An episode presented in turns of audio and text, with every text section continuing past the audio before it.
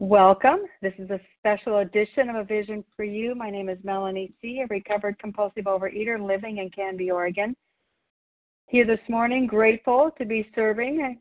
Greetings to all of you. It's a new day. It's a brand new day, just filled with hope, and I hope your morning is going well.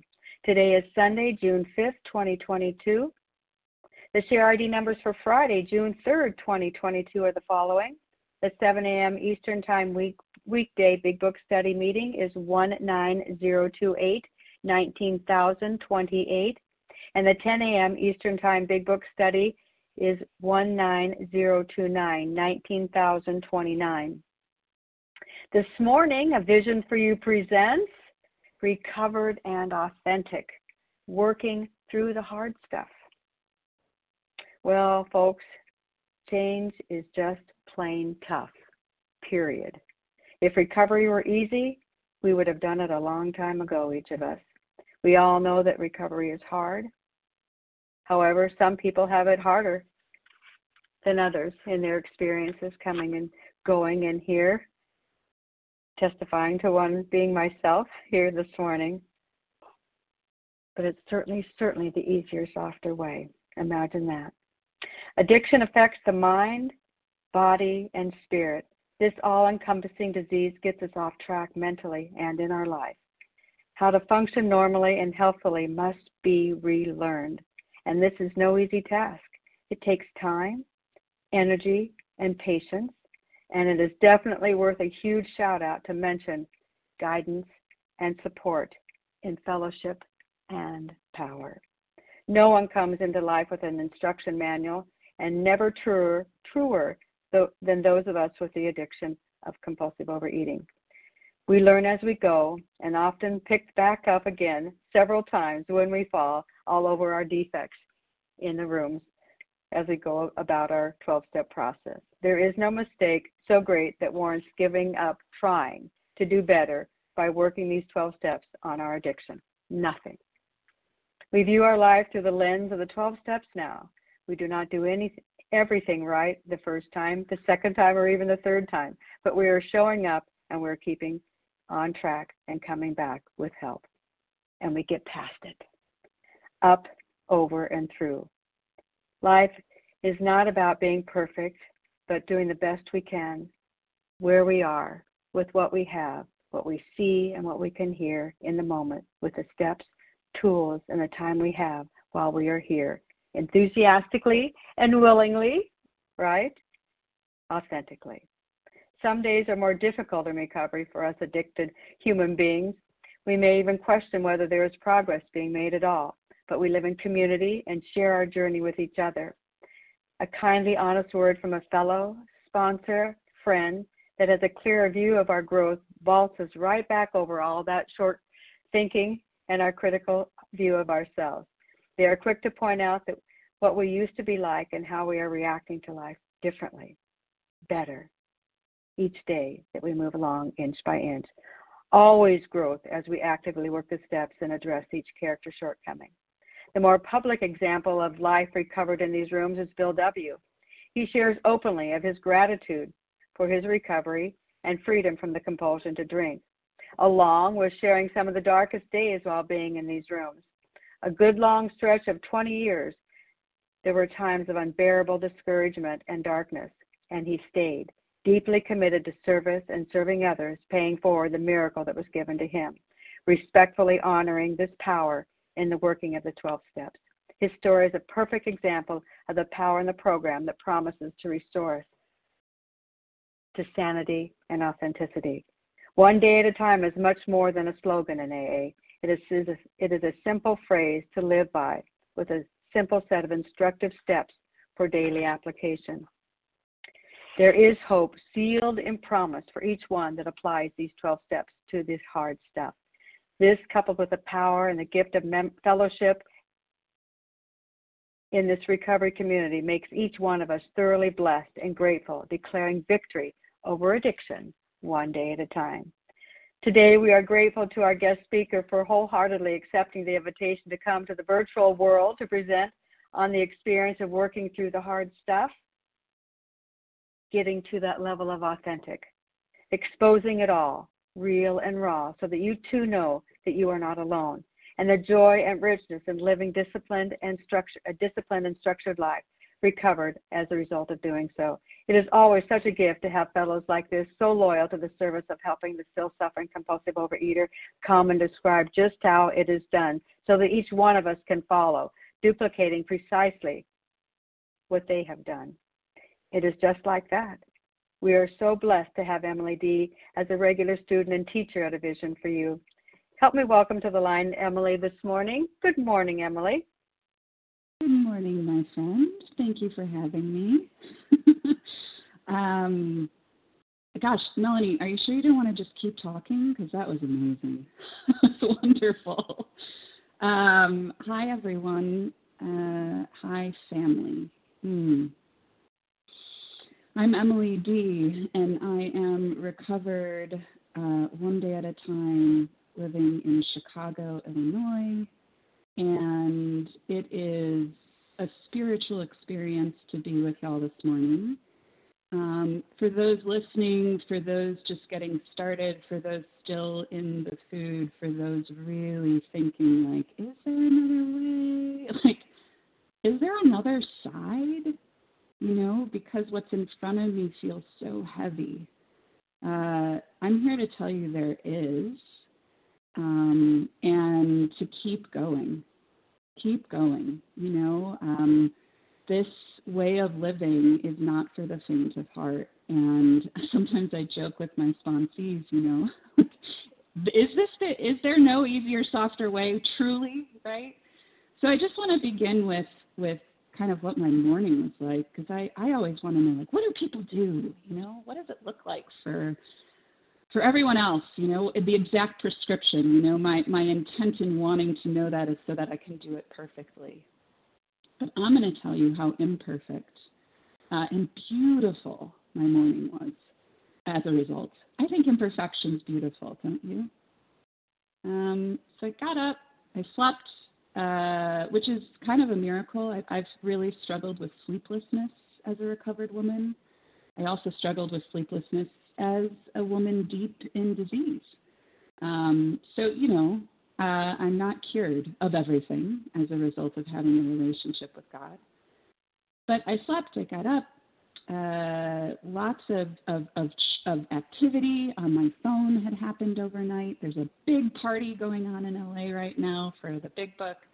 Um, it's so awesome to see this fellowship be in person, you know, to sit across the table from one another, just like Bill and Ebby did, to toast, to congratulate, to cry, I, I mean it when I say it is love is on offer um, in these rooms. And if I look back, and not too far back, if I look back, that's really what was missing in my life was love.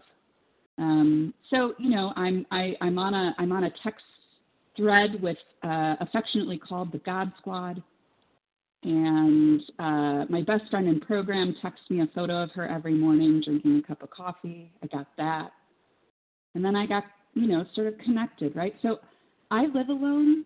Um, I, I'm, I'm single. Um, I'm kid free. And I, I want to just say, I never feel alone. I never feel alone. I am plugged into this program in a way that um, I've never been before, and that is because I've been through some hard stuff. And there is no reason why I should still be abstinent, other than to say the fellowship in these rooms and my connection with God kept me that way. I went, I've been through hell, but uh, probably you have too.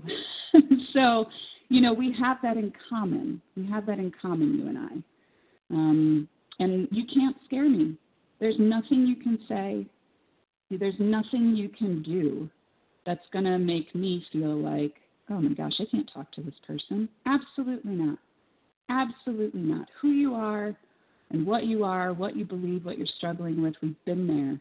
We got you. So plugged in, uh, and I got a meditation from one of my friends in program, and I'm listening to it, and I'm crying, and I'm like, oh my God, you know this. I don't know. I don't know coming into speaking like how am I going to feel, but I know I want to feel prepared and confident, and I'm going to deliver something remarkable, and you know, uh, I really just let all that go this morning, and that's the gift of being recovered. It's one day at a time. I am a humble servant.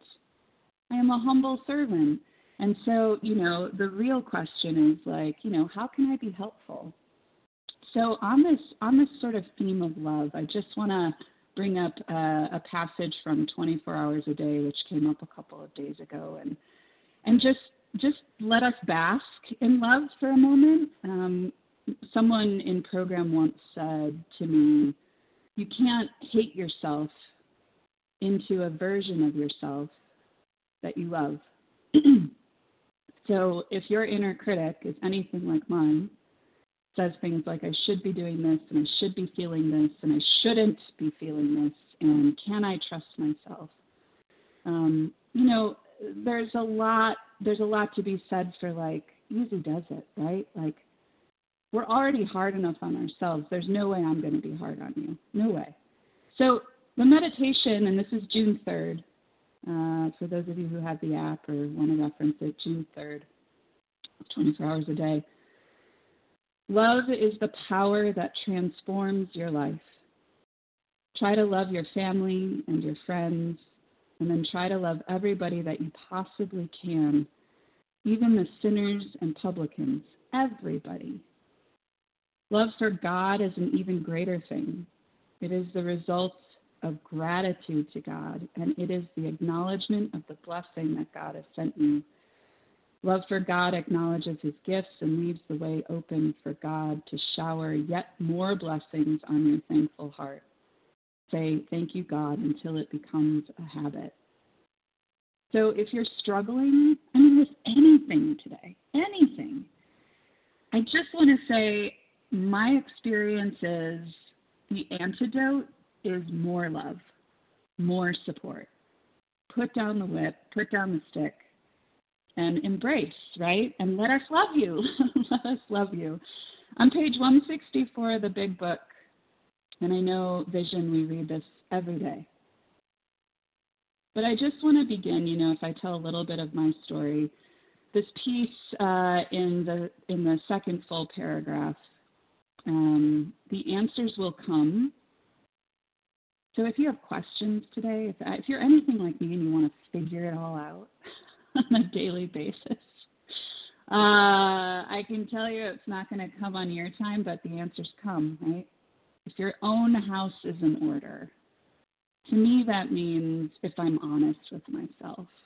And not just honest with myself about, you know, God is good and there's gratitude and like life is life is optimistic and life is powerful, but in the in the dark stuff, in the dark stuff, is your house in order? Are you being honest? Or are you talking to people in the rooms and saying like everything's fine? That was a I mean, I'm I'm the queen of minimizing. Queen of minimizing. I'm also the queen of people pleasing. And I'll tell you what, that combination of things put me in the darkest depression I've had. And this was months ago. I've been recovered two years. Yeah, I experienced depression in recovery, in recovery, suicidal ideation, in recovery, and I'm alive, and I'm better for it, and I'm learning how to love and be loved.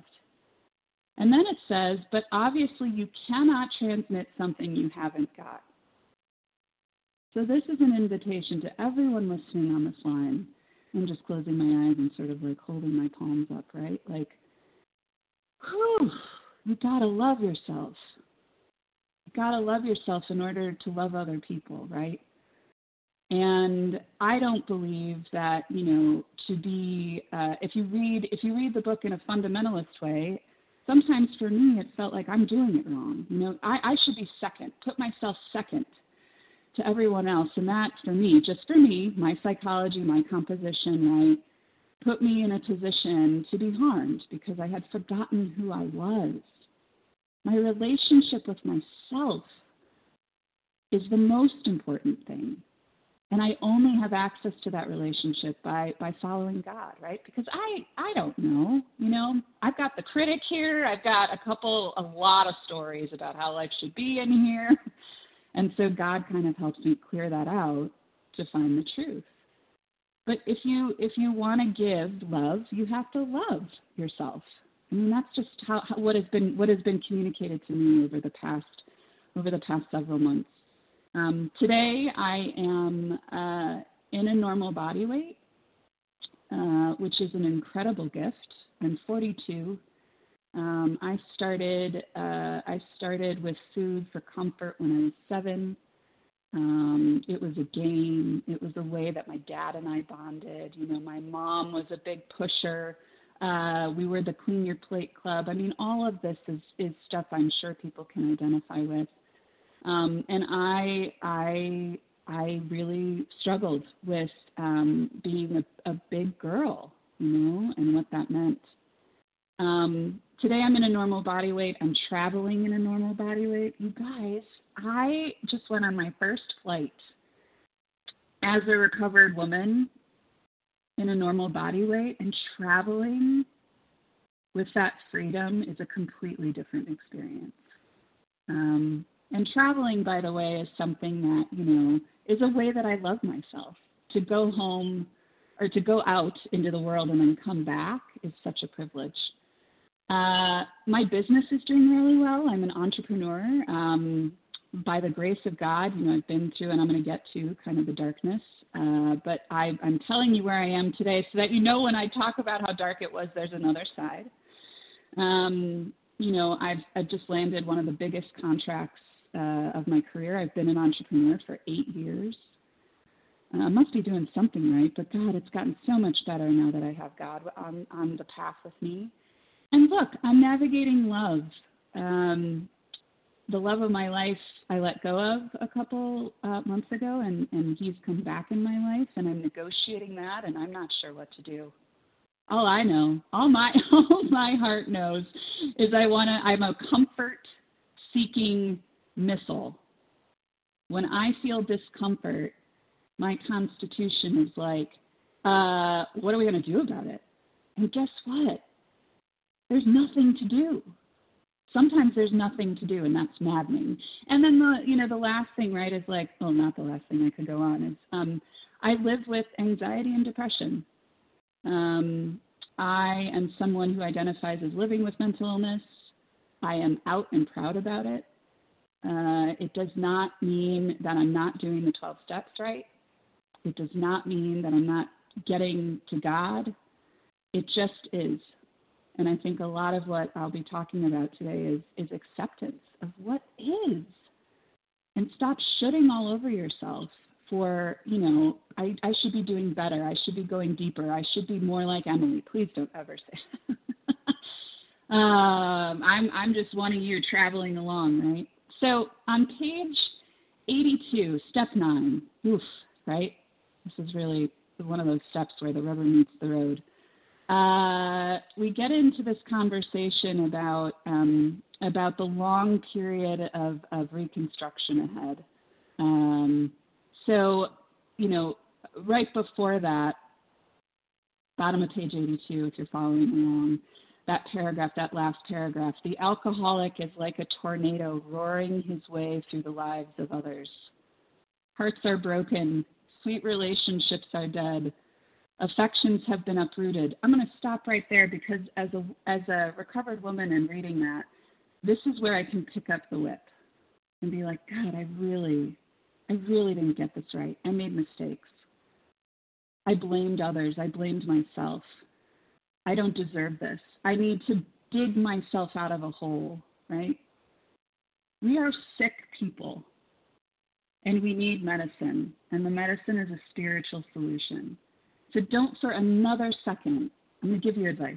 I'm going to just talk to you directly, you listening. Don't for another second beat yourself up about this. It's okay. There's a way forward. You can do it. You can get through it one step at a time uh, a little further on, we feel a man is unthinking when he says that sobriety is enough. You know, when I came into the rooms, it was really like I just wanted to be thin. You know, I wanted to be thin so you would like me, so you wouldn't leave me, um, so I could feel good about myself. And I laugh at it now, right? Like normal body weight, um, and I'm thinking to myself, like, yeah, this is this is just the beginning sobriety. Now, if you're in the food today, uh, makes a beginning, right? You got to do that first. Got to get abstinent first, right? But that's not enough. So here it's a, it's the prelude to the main act it's of your life of getting to live this really big life. And I don't get to live a big life without feeling pain, discomfort. Ugh, right? So, top of 83, yes, there is a long period of reconstruction ahead. I, I, would, I would just say, like, the rest of your life is reconstruction. I don't know about for any of you, but this has not been a linear path for me. Not, not at all. Um, it's not up, up, and away. It is up, down, sideways, back, forward, back. Um, and then I think really this last sentence in this paragraph is kind of where I where I really found my home when I was when I was thinking about what can I share today because this is my drumbeat as a recovered woman. Oh, so we clean house with the family, right? We we right our wrongs, we make amends. It can be done. It won't be perfect, but we got you as you go through it. And, and then we ask each morning in meditation that our Creator show us the way of patience, tolerance, kindliness, and love. And I'm going to talk about those four principles today. Because my, my greatest wish is to envelop you with those principles of patience for yourself, for the changes that take time, tolerance for your misgivings, for doing absurd things, you know, for the people in front of you, for the sponsees and the sponsor who are going to fail you, because they are. they are, because they're human and we love humans. That's what we come to find in these rooms is like we love each other. In spite of all those things, kindliness, I mean, kindliness toward yourself. You're doing great. It's okay, right? We got you. And love. I mean, love is one of those things for me. It's like, what is love? How do I figure it out? It is the great unfigureoutable um, and it's the thing I'm most scared of uh, to truly be loved. And uh, God, God has shown me how. Um, but I'm, I'm a work in progress. So, you know, the bedevilments on page 151 are kind of like the that like okay. So if you if you are feeling terrified, bewildered, frustration, frust- frustrated, or despair, I mean, me too. Um, I think, though, patience, tolerance, kindliness, and love are the antidote to those things. And by the way, you know, the bedevilments, and this is this is, you know, I know the big book says like we we we're we're free of these uh, on a daily basis, though. I mean, I felt terror in the past couple of months. I felt bewildered or perplexed. I definitely felt frustrated and I felt despair, abject despair. I was uh, I was willing to make the ultimate sacrifice. That came up in my life a couple of months ago. And look at me now. I mean, what? How do you explain it? So, you know, the bedevilments are, are like for me the the the watch the watch signs. You know, the hideous four horsemen. These these traits that like God wants to meet us in and say like, I, you can feel this. It's okay. Don't be alone with it. Don't be alone with it. When you're scared, I'm here. Your friends are here. You're not alone. When you're perplexed, come to me. Come to me with everything. You know, when you're frustrated, oh, yeah, right? I mean, it's it's it's kind of hard being human sometimes. And when you're in despair, you know, let me help you find some hope and the only way to do that is to to pick up the phone you know for me um, so patience. I'm going to talk about patience tolerance kindness and love. These are these are if i can like if i could like move the energy through the phone like oof i want to give you all of these things. I want to give myself these things. Um, so my story uh, i'm not going to spend too much time on what it was like because uh, i know that we're here to kind of hear the solution. I know i am. So I'm excited to hear what people have to say afterward. But my story begins with food as comfort, you know, uh, and it worked for decades. And it's socially acceptable, and it's easy to get to as a seven year old. And, you know, I've always, though, underneath that, underneath that, underneath the bags and boxes and, you know, copious amounts of delivery and, you know, moving through college and gaining and losing weight and um, was a, a, a young woman who's incredibly anxious and ashamed. I mean, just so in fear about what you think of me. Will you love me? Can I be loved? I learned very early on, and sometimes I think, you know, women in particular struggle with this, but I know men do too. There's a certain way I need to be, right? Amenable, affable, agreeable. and I learned very, very quickly that if I am those things, then everything's okay. Not me, I'm not okay. But everything around me is okay. You know, I'm I'm definitely the director who has the altruistic goal in mind, right? Like, oh, how selfless. Oh, good. Everyone's happy. That means like I can be okay. A lot of codependence and a lot of reliance on anything other than God, right? And I wasn't uh, I wasn't introduced to God until I came into the rooms. Um, and you know, if I can really identify in with Bill's story, and I think this is such an important thing to do, is to be able to identify in with stories. Um, you know, really and truly, uh, I I was someone where my brain, and I'm on page six, second paragraph, my brain raced uncontrollably it's a lot of work to try and manage everything around me. It's exhausting. So if you're exhausted today, that's why. I think. I think you're doing too much. I think, like me, uh, I can portend that you know if you keep doing too much, it's not going to go well. And I think for me, my capacity as a recovered woman really increased to love, to do, to show up, to engage, um, and I, I went way too far and it nearly killed me.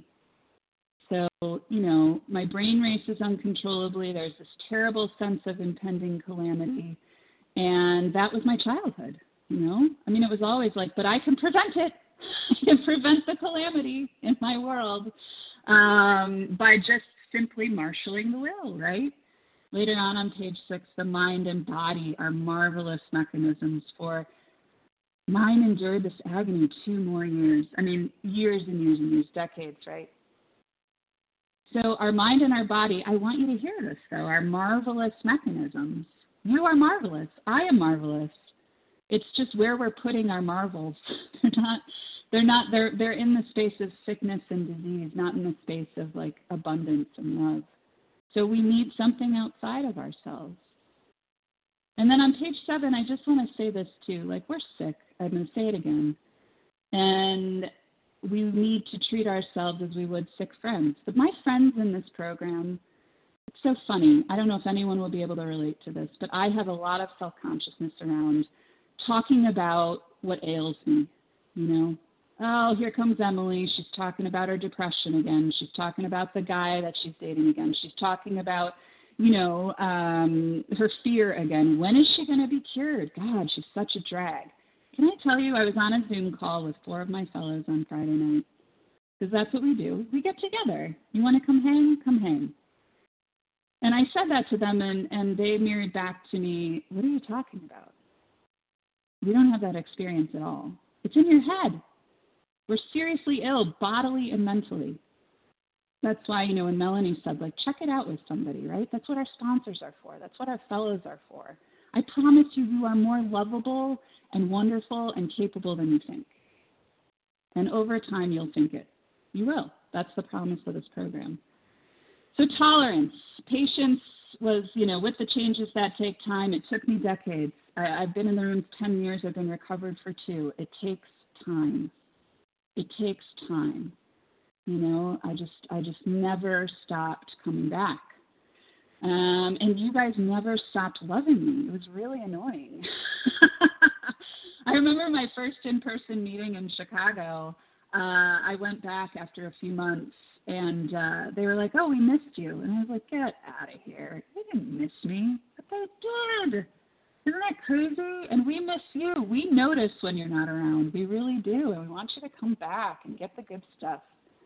So patience, then tolerance. You know, uh, for me, I was really invested in how I looked, um, putting down the food. I did that 10 years ago, but I never picked up the solution. And this is where the hard work comes in, you know. So two years ago, when I came back to really say, hey, I fess up, I relapsed. I've been in a slow relapse for five years. I've gained all my weight back. I'm eating Tostitos and M&Ms in the in the bed again. I'm waking up with sores in my mouth. I'm sweating if I slept. Um, I'm in a relationship that's like not good for me, but it's better than nothing. You know, all of that. When I finally felt desperate enough and I reached out in 2020, I really was willing to do anything. My sponsor will tell you. Um, I just was ready. I was ready for another way. It just was not working for me. And, you know, I was just like when we come into there is a solution, I'm beyond human aid. I'm beyond human aid. But human beings are my pathway to God. So it's not up to my sponsor for me to be recovered. It's not up to any one of you. It really isn't. You know, love to me, what I learned in the process of becoming recovered is is loose. It doesn't trap you. It doesn't keep you ensnared. It's loose and free of judgment.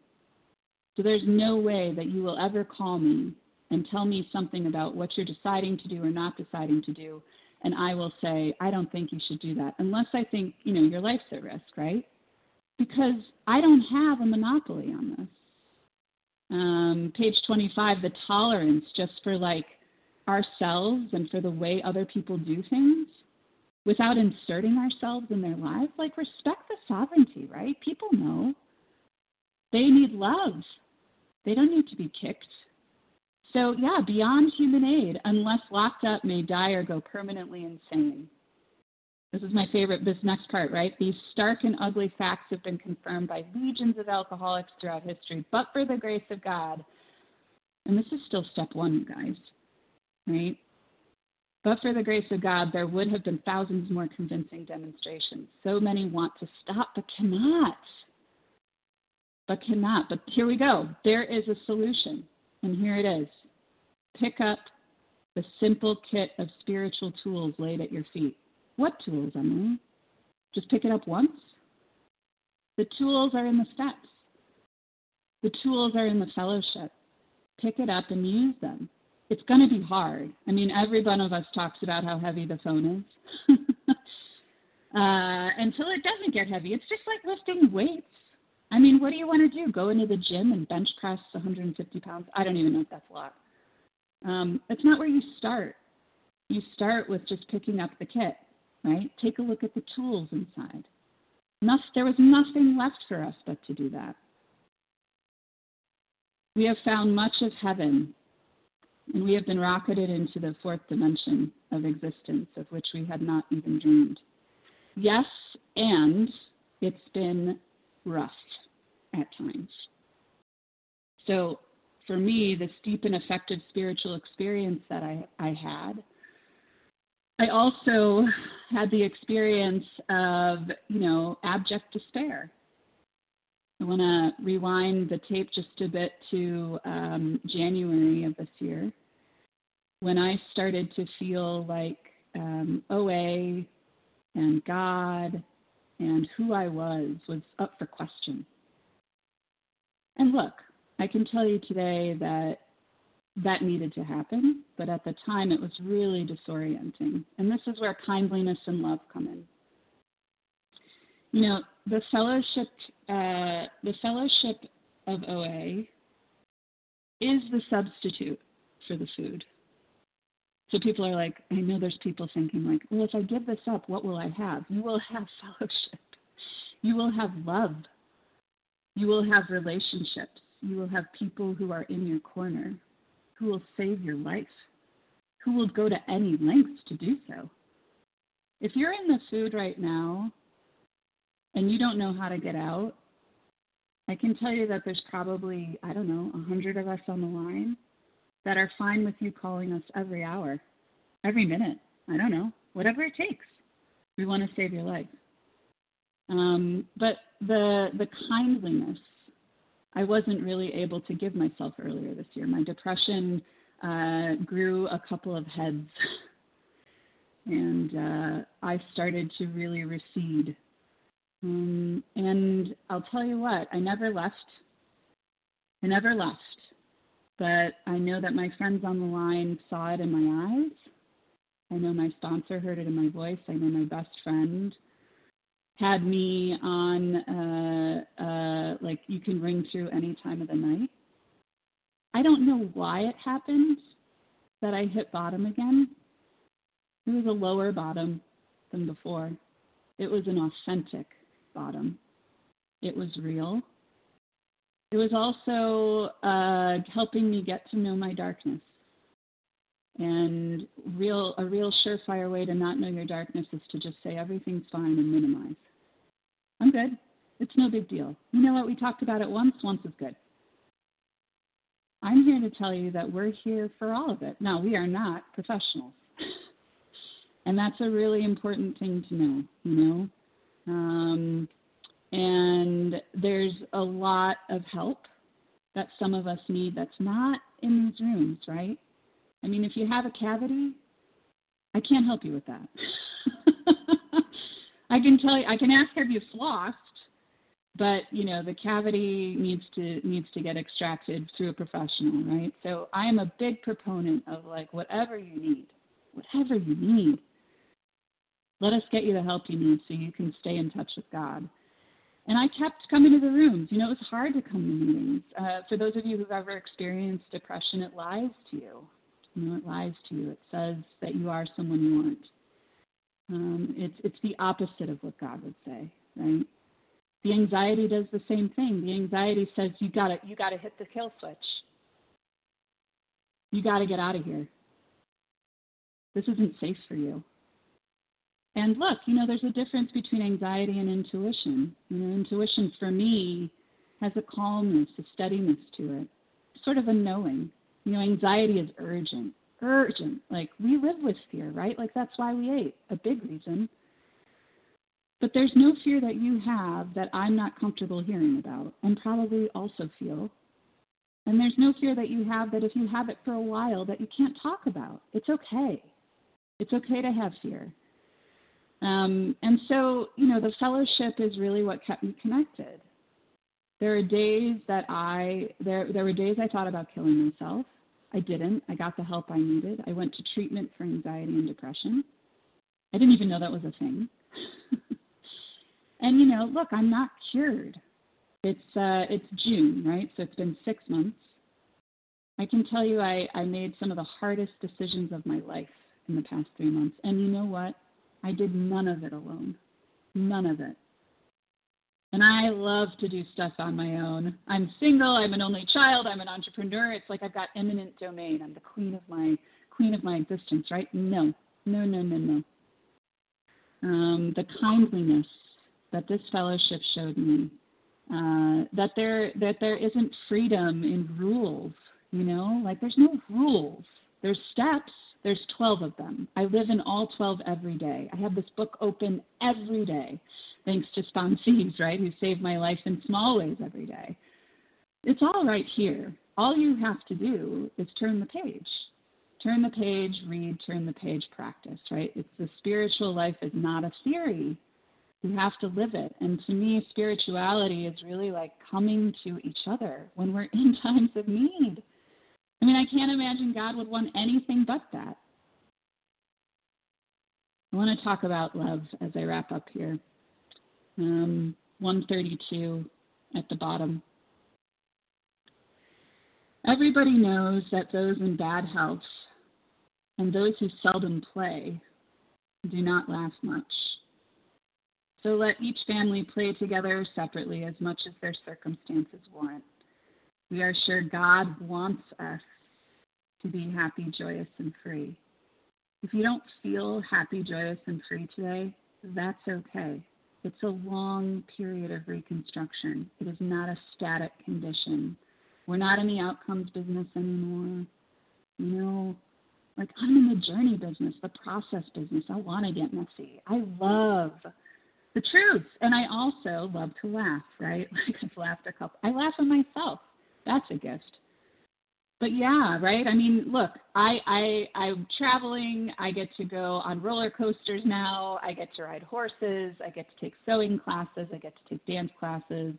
You know, like yes and yes and I struggle with anxiety. I struggle with depression.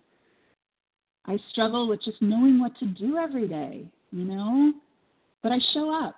That's what's different. I show up for it and I'm not alone with it. And then I love this next part.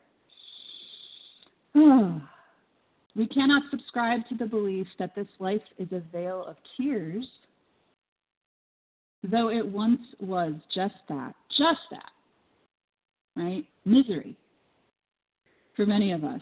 But it is clear that we made our own misery. I made my own misery by not, not by being isolated. I didn't feel I deserved to be seen or heard, like something's wrong with me, people aren't going to like me. Oh my God, the love in these rooms. The love in these rooms is so healing. God didn't do it, God didn't make us miserable. Avoid then the deliberate manufacture of misery. My sponsor often says, cease and desist. and I'm getting better at stopping myself too, you know.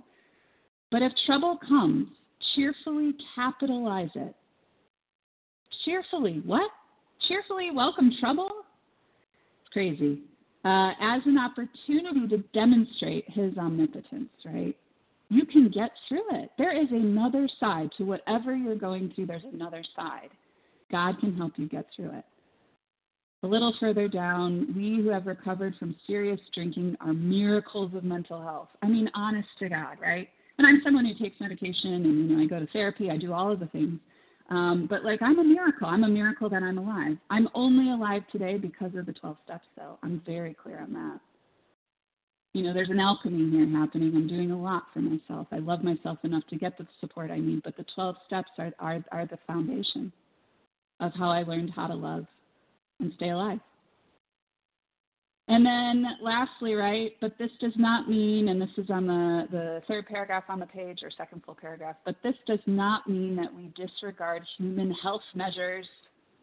God has abundantly supplied this world with fine doctors, psychologists, and practitioners of various kinds. Do not hesitate to take your health problems to such persons. Make living amends to yourself. Living amends, you deserve it. You deserve the help. I deserve the help. You deserve the love. Come get the love. You know, we are sick people who need who need help. That's it. So if you're in a position today where I've been, I've been, of feeling just abject despair, terror, bewilderment, come and get this love, you know? Put down the food so you can come and get this love. That's what's available. Um, gosh, that feels like a really good place to stop, right? Um, and uh, to open it up.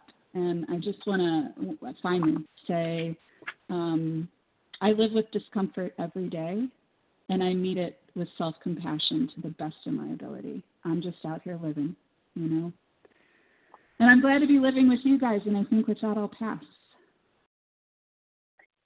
Thank you very much, Emily, for your presentation today. Boy, it is so good to hear, you know, the authentic side of recovery and what what continues to bring us hope and possibility for being able to have a place in a community in which to recover on a on a daily basis from a disease that needs daily treatment. Thank you so much. You were just very comprehensive about all of that. It was just a pleasure to be able to listen. And we will get Emily's contact information at the conclusion of the meeting, so stay with us for that. Listen very carefully so it will come up real soon here. And for your re listening pleasure and education, the share ID number for today, Sunday, June 5th, 2022, is 19033 19033.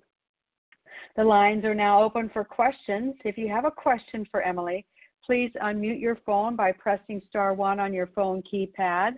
Offer your first name, the first initial of your last name, please. And once you've asked your question, please remute your line again immediately so that we can have a nice, quiet recording for later listening enjoyment. Who would like to ask Emily a question this morning? Lisa O.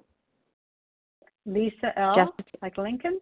Oh, O is in um, uh, oh, okay. octet. Ah, of course, of course, of course. Thank you. Yes, and I heard Jessica. Is that true? Yep, Jessica C. Okay, great. Thank you. Anyone else? Loretta Kathy H. Joe P. Loretta H. And then Kathy Joe. Michelle S. S like Sam, Michelle? Yes, S like Sam. Great, thank you. Anyone else? R. Jen R. Mhm. And one more at all or no? Daryl P. Daryl P. Okay, I think we got you. Okay, let's go with Lisa O, Jessica C, Loretta H, Kathy Joe P, Michelle S, Jen R, and Daryl P. First up, Lisa O, your question, please. Thank A you, quick Melanie. star one, thank Lisa. you. Yep, there you are. Yeah. Thank you very much, Melanie, and thank you so much, Emily, for your share. Um, I woke up on the wrong side of the bed this morning, and that was exactly what I needed to hear. Um, I feel like for me in program, I often use 10th and 11th steps as a way to beat myself up and really kind of rack myself over the coals, especially in situations where, you know, maybe the other person is stepping on some reasonable boundaries that I have. And I was just wondering what your 10th and 11th step practice looks like in light of the fact that, like me, you are a people pleaser who enjoys, um, it sounds like beating yourself up. Thank you very much. Mm, thanks, Lisa. Ah, well said. Yeah, I think for me, 10 and 11, um, and really working through my fears, you know, there's a reason why at the end of a fear inventory it says, What would God have me be? You know, because I think that's really where the love comes. Um, and I, I think with, with people, uh, there's a difference between, you know, kind of looking at our part, and this is why we need other people, looking at my part and, and being like, I'm at fault. Because, you know, we're not servile in this program. We're just not. And in this way of living, right? Like we get to stand up tall and humbly, you know, take responsibility. But I think for me, Lisa, it's about, you know, checking it out with someone else. It's also about like, I'm not going to 10 step my life away. You know, like I use the tool, but I'm thoughtful about it before I use it. You know, not every day do I have a resentment. I'm a recovered woman, thank God. Like, not every day, okay? And not every day do I have a fear, you know? And that's like, I, I when I talk to people and I'm like, I got nothing today. It's like, well, that's great, you know? Like, that's not the goal, but I think, you know, really just going gently with it and we need other people in those instances where we feel like, you know, this is all my fault. Um, or like the goal is to have people like me, right? That isn't the goal. The goal is to like love others, be loved, be of service. But like sometimes that means moving on, walking away, you know? It's really hard to do. I hope that answers a little bit of your question. But I relate to 10 and 11 being a self flagellation exercise sometimes. And it's again like put down the stick you know, practice practice the skill. I think that's what we're trying to do is practice the skill of taking a look at it in a different way. Thank you, Lisa O, for your question this morning. Jessica C, your question, please, for Hmm. Emily. And then Loretta, you'll be next. Hi, thanks, Melanie. Hi, this is Jessica C. Um, I just want to thank you, Emily, for your presentation. I really appreciated when you talked about, uh, um, you know, bringing up the same thing, sort of um, scenario or, or feeling over and over again, and being met with acceptance and love. Um, I can really relate to that. Um, I also related to, you know, you talking so openly about your anxiety and depression. Um, and I wanted to ask you uh, have you had to do some work around separating your character defects from your anxiety and depression and and um you know especially around fear and anxiety the defect of fear and then and then anxiety itself. Like have you had to sort of define those two as separate things? And and and yeah i was just interested uh, to ask you about that. So that's my question. Yeah. Thank you jessica. Um i don't see fear as a defect. I know that's crazy but i think in part fear, and this is just one woman's opinion, fear is part of being alive. It's just whether or not that fear keeps me like receding into my couch. You know what I mean? Like, and, and cutting myself off from the sunlight of the spirit. So to me, fear is not a bad word. Anxiety is not a bad feeling. None of it's bad. Like, I'm, I'm, as near as I can tell, a human, so I've got it all. I've got access to all of it. And this is revolutionary for me because I thought, Jessica, that like the goal was to not feel anxiety. no, the goal is to live with it and like have a different relationship with it, right? My, the God of my understanding says to me, this too is welcome. Your fear is welcome.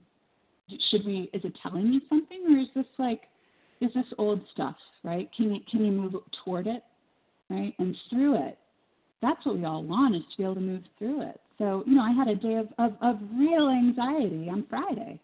Here's what I did that's different than I would have done if I was in the food. People knew about it. At least six people knew about it because I got a squad, right? And I don't hesitate to use the squad or connect. Sorry, I don't use them. I connect with them. Um, they knew about it. I talked about it. I prayed about it. Meditated with it. It didn't move along as fast as I'd like it to, but it sure did move along. So to me, it's like, you know, how do I reconcile anxiety and fear? I don't call it a defect.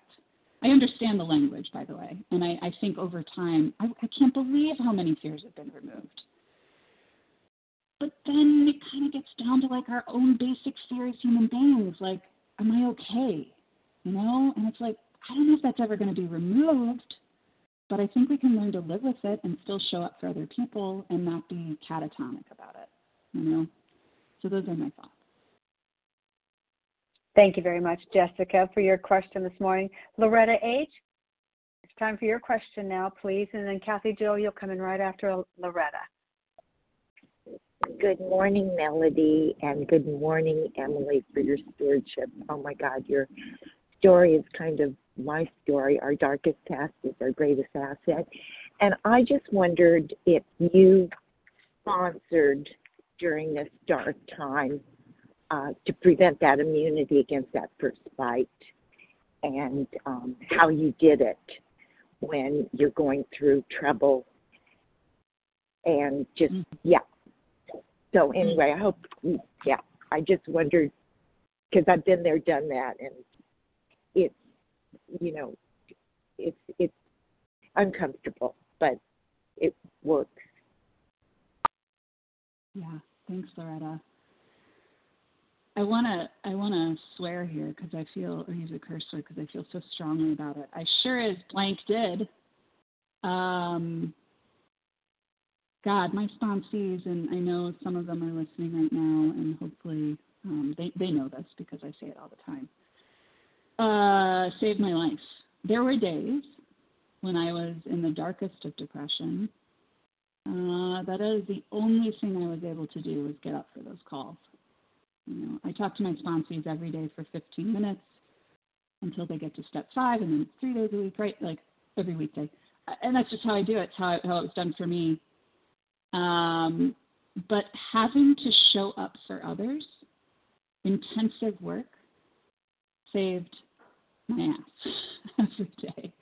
And it was hard. I'll tell you the other thing I did. So the answer is yes. I absolutely sponsored through it. Absolutely sponsored through it. Was not easy. Didn't feel like I had much to give at all. Um, and you'd have to ask them, but they're still listening.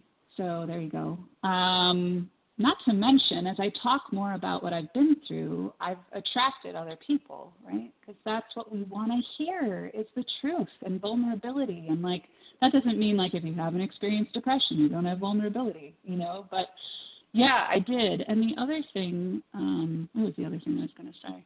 Um, I I feel like uh, nope, I lost it. I lost it. Tell I wasn't meant to be.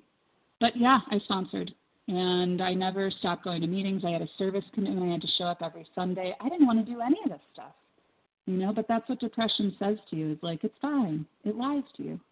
Um, but God told me the truth, and the truth was you got to show up. And to think like you have even something to give, even when you are suicidal, you have something to give. Like, what? That's crazy, but it's true. It's true.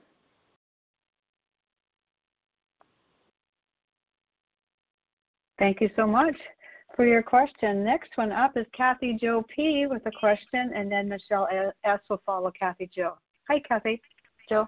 Um, good morning. Thank you so much, Emily, and thank you so much, Melanie, for your service. This is Kathy Joe P. I'm a recovering compulsive overeater in Minneapolis. I have a new abstinence date of January 17. I do not believe I suffer with depression, but um, I am going through a very dark spot. How dark is it before the dawn? Um, my husband is in his second relapse of sex addiction, and it doesn't look like he's going to come out of it. So I am separated, facing divorce, and I planned on asking you about your service.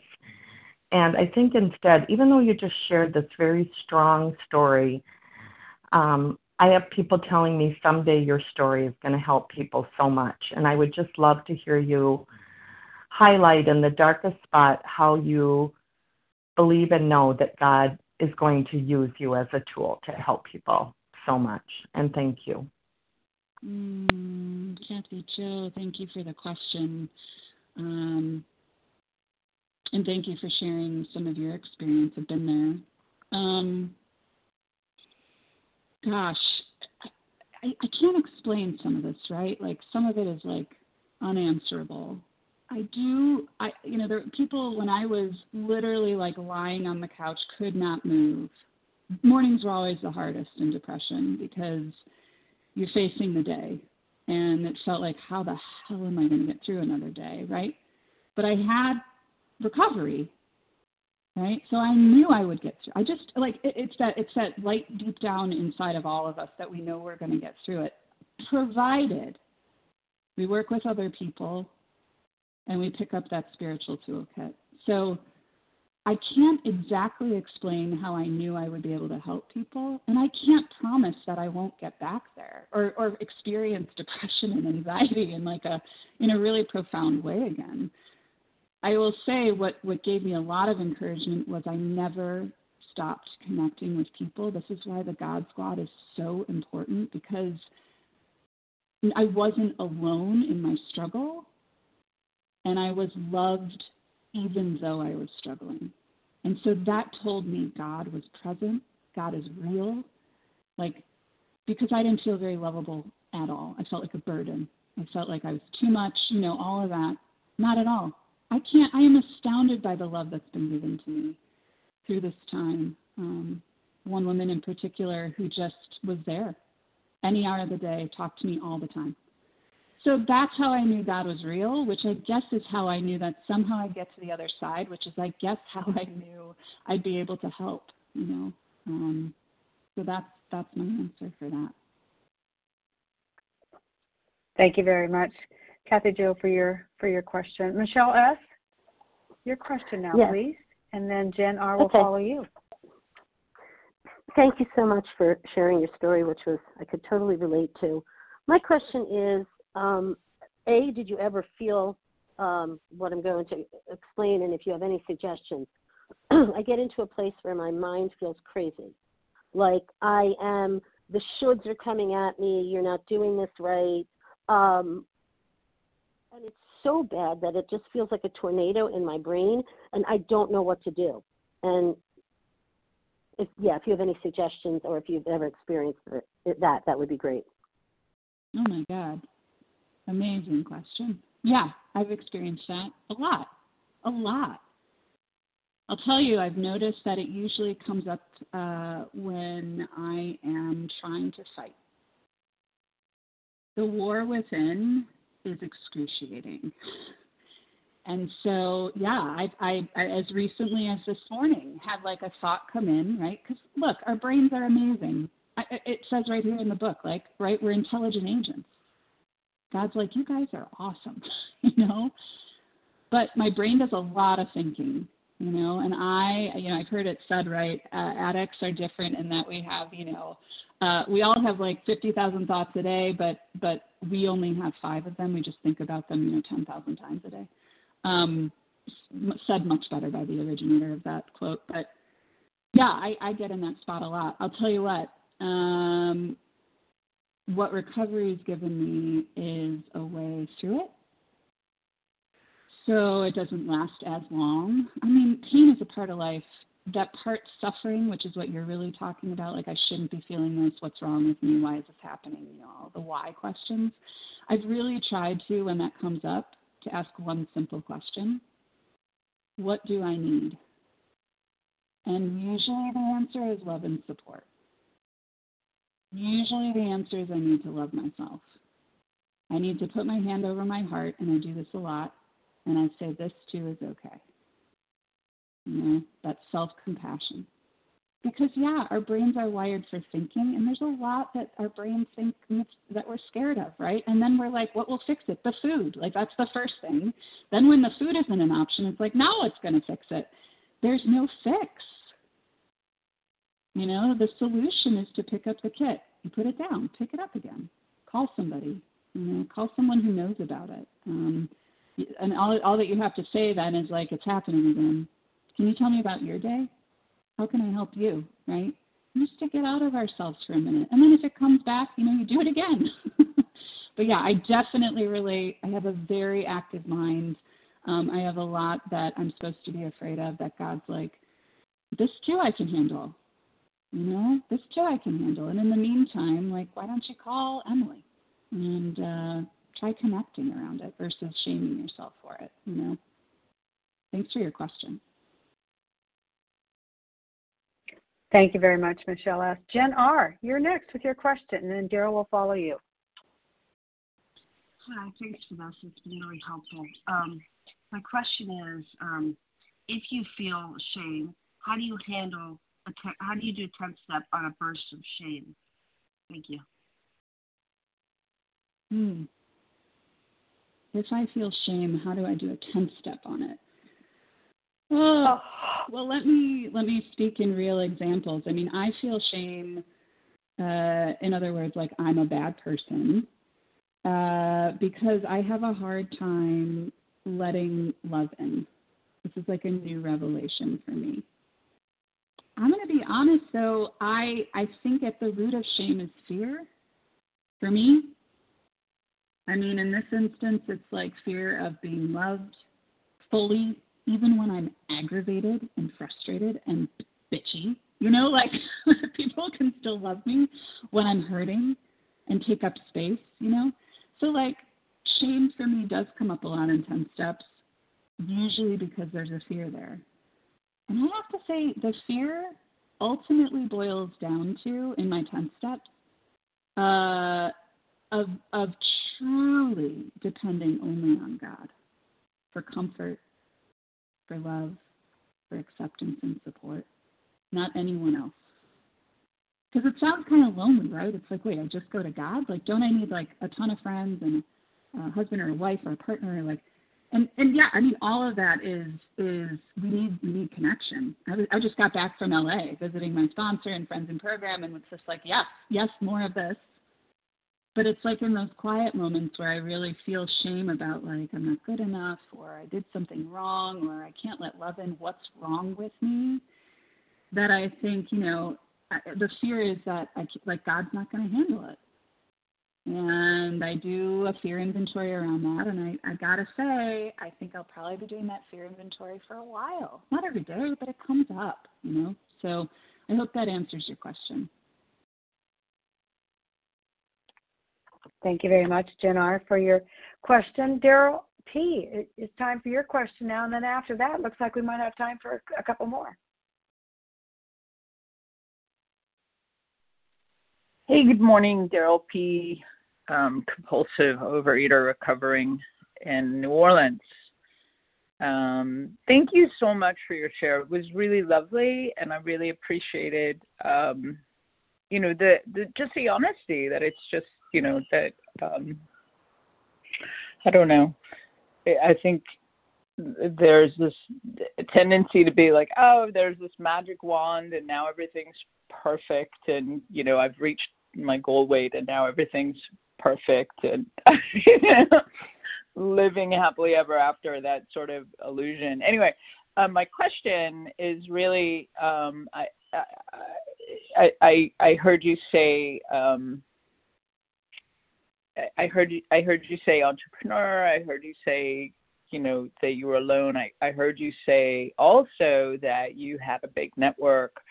For me, um, the disease is one of isolation. You know, it's the root of the disease, and I would love to hear you talk about anything that um, has helped you build community and ask for help, especially um, when you need help. I've been in and around recovery for a long time and I, I still struggle with asking for help or admitting that I need help and it's my program isn't perfect and I, I actually would love any suggestions you have on that. So um that's my question. Yeah, any anything that you you that's that's helped you along that that path to just being able to ask for uh help uh, when um, help is needed. Uh, and I and I also really appreciate you pointing to the place uh, in the literature where it says it's okay to ask for outside help. I think that's that was uh, helpful for me. Appreciate that. Awesome, thanks, Daryl. Yeah, you know, uh, it's some, two of my favorite pages in the book are 152 and 153. It's kind of where I go when, um, yeah, when I just need a hit of like I'm not alone, you know, uh, because anything's possible for us now. You know, it's like when we were in the food, there was it was like a one-way ticket, you know, and and when we put it down, I really feel like we're the courageous ones because uh, God is like, yeah, there's infinite possibility now. You know, the set aside prayer is my favorite. It's like put aside, like set aside everything I think I know every day. Right? I'm so committed to my stories of like me calling someone what you know they're i'm i'm i'm uh, i'm interrupting them guess what if they pick up the phone they're happy to be interrupted i answer calls all the time uh, from unknown numbers and I'm just like, look, if this is someone selling me insurance, I'll just hang out. But if it's someone in New Orleans who needs help, I want to answer the phone. I want to connect with that person. Now, this is, you know, a couple years into practicing being vulnerable, practicing. I think it's a skill. Courage is a skill. It's not something I was like born with. It's not something that that is like is just going to happen. It's something that I have. This is a program of action, you know. So I like to ask the question like, what is the courageous thing to do right now? Like, and sometimes it's you know the courageous thing is resting. Sometimes the courageous thing is like making the call to the person who said that one thing that you thought was interesting and just seeing if they'll pick up or call you back. You know, and in these rooms, I'll tell you my experience is you you get what you put in. And that's really annoying for someone like me because I want to be taken care of. I want to be unique. I want to be special. I want everything to show up at my door. I want things to be easy. I want it to feel a certain way. Again, I'm a comfort seeking missile. I'm also a pleasure seeking missile. So I want like whatever is like the easier, softer way and everything. But it turns out that in relationship, especially, because that's what I really want, right, is to to give big love and get big love. Um, I gotta give, you know, and uh, picking up the phone. It's it's not that it's hard for me. It's just sometimes I choose like I don't want to, you know. and I've learned that a lot of life. This is so humbling to admit at 42 is like inconvenient.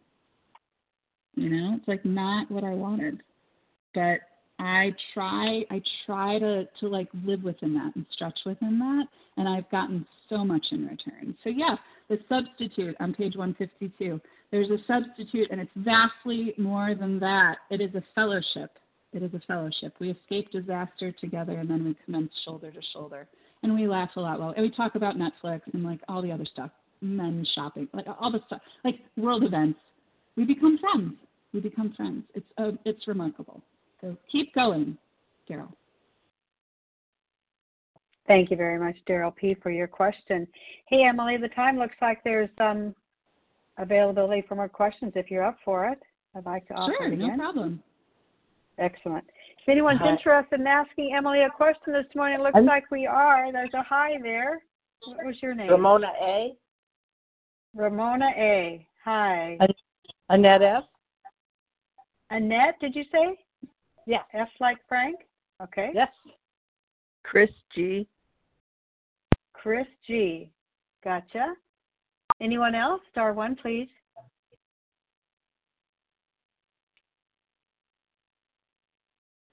You have a Lisa B. question on your mind? Hey, Lisa B.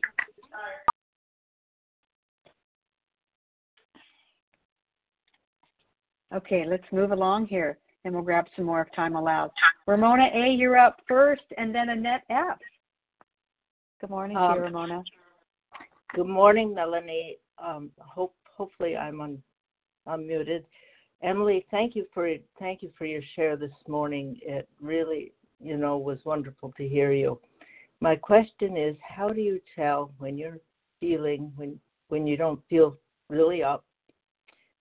Is it uh, self pity or is it depression? And how do you how do you discern that, or help your responsees discern that too? Thank you.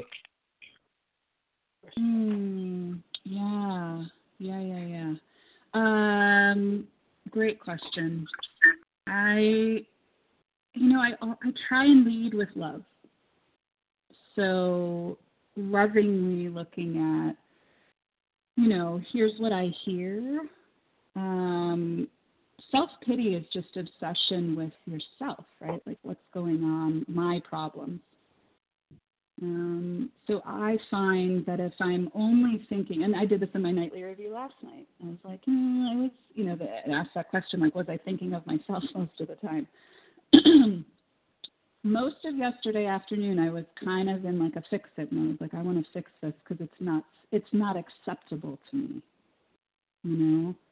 So that to me is self. It gets into self and can get into self pity when I'm just consumed with myself so much so that I haven't made a call, or if the phone rang, I haven't answered it, or if I start to resent my sponsee calls, which I do. I mean, I'm human, right? And then I, you know, got to look at it. But that's that's when it gets into that that territory of okay, right? Like again, hand over heart. Uh, some self compassion. You're having a human moment. Like, what would God have me do or be next? You know. Um, so that's the difference for me. Is if like I, I describe it sometimes as like I get really tight, right? We get tight at the wrong times, is what it says in the big book. Um, and if someone is calling me and needs help and I don't want to answer, I gotta pause and get on my knees probably, you know, and ask God for the space and ask God to like, you know, let like remove. We know what we're supposed to do. By the way, after a tenth step is like turn to someone we can help. I think a lot of people, myself included, forget that part. It's like, oh, good, I got what I needed. I cleared out my inventory. You know, it's like, no, we we still have. I think the reason that's so important to me is we still have something to give. You know, even if we're in fear and resentment, there's still something there that we can pay forward, and that's important for me to feel. You know, so I hope that answers your question. Uh, thank you. Thank you very much. Hmm. Thank you very much, Ramona, for your question this morning. Annette F., you're next, and then Chris will follow you. Come on, Annette. Hi. Can, can you hear me? Loud and clear. Okay. I I really want to thank you for you know, I never thought about isolation, even though my whole life has been isolated. But I never thought about that. And I've been in program for a long time. I mean I'm I'm the youngest of a very large family. But there are years between me and the next guy up. And the next guy up did not was not happy about me showing up. So for years, and I am an entrepreneur, I definitely could relate. Uh, I mean, I did ask for help when I was building my business and running my business. Now I'm starting an online business and I have a sick husband. Do I ask for help? No. Do I reach out on these calls? Just starting to. And it is truly amazing how different life is reaching out to another human being. And first one I called knew exactly how I felt because she dealt and, and is dealing with big things that are not easy. So, I mean, it's such a beautiful reminder, and you really brought it to the surface. Uh, and I mean, everybody says we don't have to do this alone, but you brought the fact that that we think we have to do it alone. And I know uh, I'm tired of doing it alone. so, just the difference in me calling, you know, and connecting has made a huge difference because I'm big on comfort relief and I'm big on self pity. I'm big on that. And when things repeat in my life, that's when I start to feel like God has a target on me. And I know that's so not true. This program literally saved my life. So I just wanted to thank you from your sharing from the heart that brought big things to my heart. I pass. Annette, did you have a question in all of that as well, since we're looking for questions only? Well, oh, sorry. I mean, when you, well, I think you answered them. When you start to get in that feeling of, am I going to survive this? I, you know, why me? I mean, what do you do besides make a phone call? Mm. Yeah. Thank you. Um, mm-hmm. Yeah. Thank you, Annette. Yeah, that's great. Um, gosh, I think I, th- I, I try and just pause. You know, I mean, my my duration time from like instinct to action is is increasing. like I used to have like I mean two seconds, right? Like I feel discomfort, I need a piece of chocolate. Like that was it. Now, you know, I feel discomfort and I'm not saying I can like sit with this peacefully on a cushion for an hour. No. Like I aspire to that. God willing someday, right? But like now, again, it's hand over heart and like we don't need to panic, right? God right here. You're safe. You're okay in this moment. I mean, I can't tell you what's going to happen in an hour, and even still, right, it doesn't mean I don't get to remove these things. I don't get to be free of them. I don't get to be like, you know, uh, unaffected, but I do get to be kind and loving and tolerant and patient. You know, that's what we pray for every day. And I'm I'm someone who's like with myself. So that when you call me, and I hope you do, I can be patient with you. Because again, we cannot transmit what we don't have. So I think, you know, when I feel really tight, right, it's just stopping, like stop everything. Because what I used to do is just move through it. Like, nope, not happening.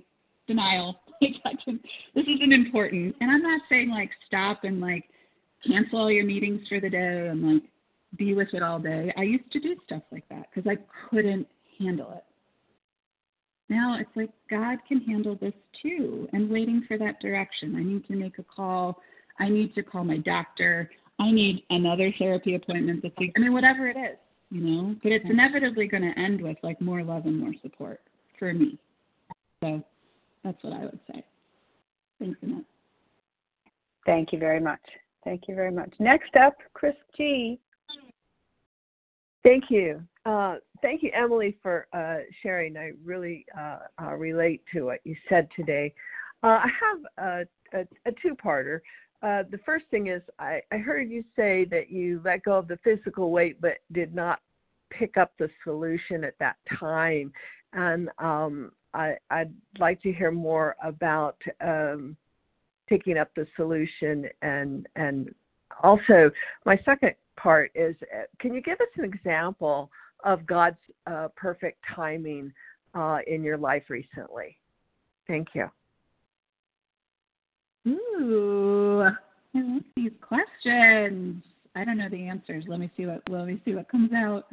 Uh, yeah, the solution. Um, and finding the solution. You know, I got so distracted by your second question and coming up with something. I'm like, wait, what was the first part? So, um, can you can you say it again? I'm so sorry. Your perfect timing question had me like get really creative in my head. What was the first question?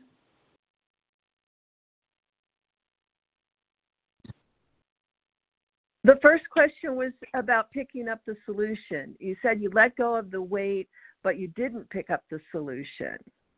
Mm-hmm. Mm-hmm. Got it. Okay. Thank you.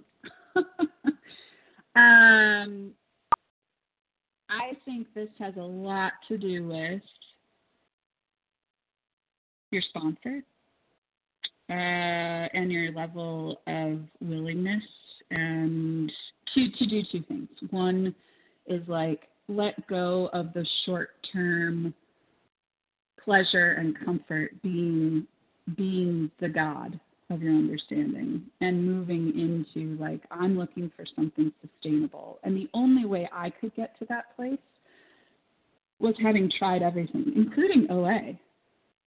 Including OA with like dieting with group support, which we hear a lot about. You know, I had sponsors who were like, Yeah, sometimes I eat mac and cheese for comfort, that's normal, you know, which by the way, God bless it if it is for you certainly wasn't for me because mac and cheese led to all sorts of other things, not to, not the least of which was shame. You know, so it was it was really for me the difference in picking up the solution was in who grabbed my hand. And the woman who grabbed my hand had what I wanted, you know, peace between the ears, a, a big life, a, a confidence, a clarity about the message. And there's no frills here. Like literally how I sponsor is out of the book. It's just all you need is a big book. I mean, probably a pen. That would be nice, you know. But that's it.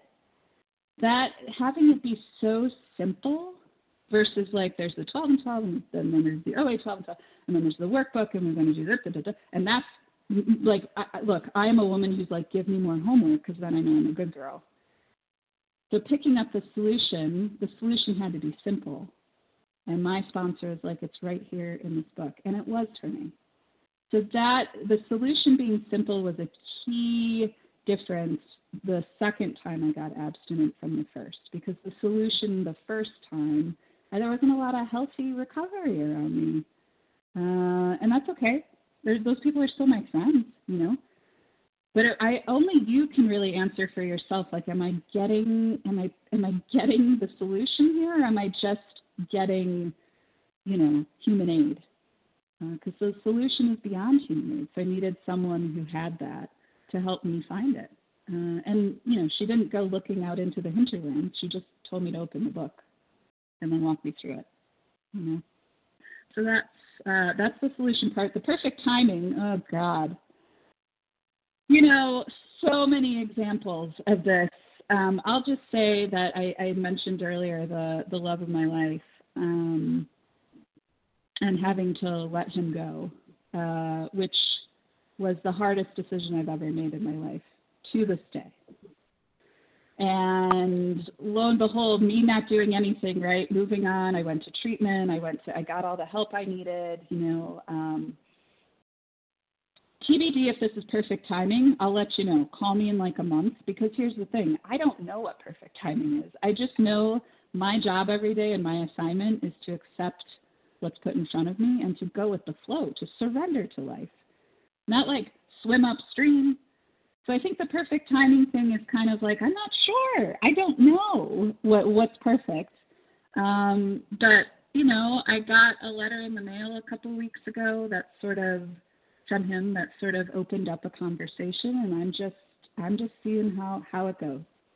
You know, I'm not fast forwarding out into the future, but it appears that like when I don't try and make things happen, I get what I'm supposed to get. You know, I just show up for my assignment to be present and to be of service every day, and like things things work out. So I think perfect timing is happening right now. You know, it's not something that like has has a lot of rom com stuff around it. You know, like it just is right now. It's you asking that question. It's whoever asks the next question. It's whoever calls you later. It's all perfect. As long as I'm not like, there's a difference between like making it work and doing the work. And I'm here for doing the work, but like I know the feeling when I'm trying to make something happen. Um, and it sucks. It's exhausting. So I think perfect timing is God's timing, and that means I'm surrendered and like not not pushing too hard. You know. That's what I would add. Thank you very much for the question. And it looks like we might be able to squeeze out one more here, kind of a quick question answer based on Lisa the time. Lisa Gray. B, do you want to do that? Yeah. Yes, I do. Uh, Melanie and, and Emily, thank you so much.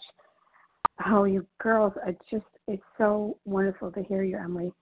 You know, you've helped me so many times uh, as I came crawling back. And God just uses you and all my all our other fellows uses each we use each he uses each other to love one another. And when you said um, to love ourselves, wow, that's a huge order. That's a really huge order. Don't know how to do that, but this program is teaching me little by little. My question is, how do you balance? Um, you, you said you, you know you have a, a business and, and your personal life, and of course, working the program is like is part of the whole our whole lives. But how do you balance activities, all the things you need, work you do, phone calls, and etc. in your day? Hmm, yeah, thanks for the question. Um, yeah, I'll keep this brief and just say I don't have, it's not perfect and it's not static. And the only things that are really sacred, because truly I surrender, try and surrender my day to God. I mean, I've got an Outlook calendar like everyone else and like the best laid Mm-hmm. plans. Um, but it's the beginning and the end for me that are the most sacred, that that really keep me in balance. So my morning routine and my nightly routine, those I protect at all costs, and it's like that's what helps me get clear on what my assignment is for the day, which is again really simple: love and tolerance, be of to myself and others, be of service, and you know asking god what would you have me know today? Like what will i learn today? And then at the end you know taking a review of it. And that's where i get to to ask like are there any corrective measures? Last night it was like i forgot to meditate. I mean i forgot you know like i'm not perfect so there's no set kind of balance there's no arrival point but i do think that the beginning and the end of the day and the instructions are in the book on what to do helps me figure that out for the day you know what I mean? And helps me reevaluate. So um, I would I would I would start there. Start and end there. Thank you. Thank you very much. Pardon me for um, the question, Emily. I mean, Lisa, and thank you everyone for uh, participating today. And just the questions just add this beautiful extra extra layer of uh, beauty and nuance in the way that you answered all these questions. Thank you. You've offered so very much of yourself this morning, Emily, and I'm very very grateful. I wanted to also repeat and remind everyone of the share ID so that you can go back and listen to this over again. Oftentimes, these are well worth listening over again to catch all those things that might have missed in such a rich presentation like we've had today. That share ID number is 19033 19033, and you'll find that on our website at www.avision4u.info. So we will close this morning by reading from page 164, as we always do. Our book is meant to be suggestive only, so we'll proceed with that, and then we will get Emily's contact information. Our book is meant to be suggestive only. We realize we know only a little. God will constantly disclose more to you and to us. Ask Him in your morning meditation what you can do each day for the man who is still sick. The answers will come if your own house is in order. But obviously, you cannot transmit something you haven't got. See to it that your relationship with Him is right, and great events will come to pass for you and countless others. This is the great fact for us. Abandon yourself to God as you understand God. Admit your faults to Him and to your fellows. Clear away the wreckage of your past. Give freely of what you find and join us. We shall be with you in the fellowship of the Spirit and you will surely meet some of us as you trudge the road of happy destiny. May God bless you and keep you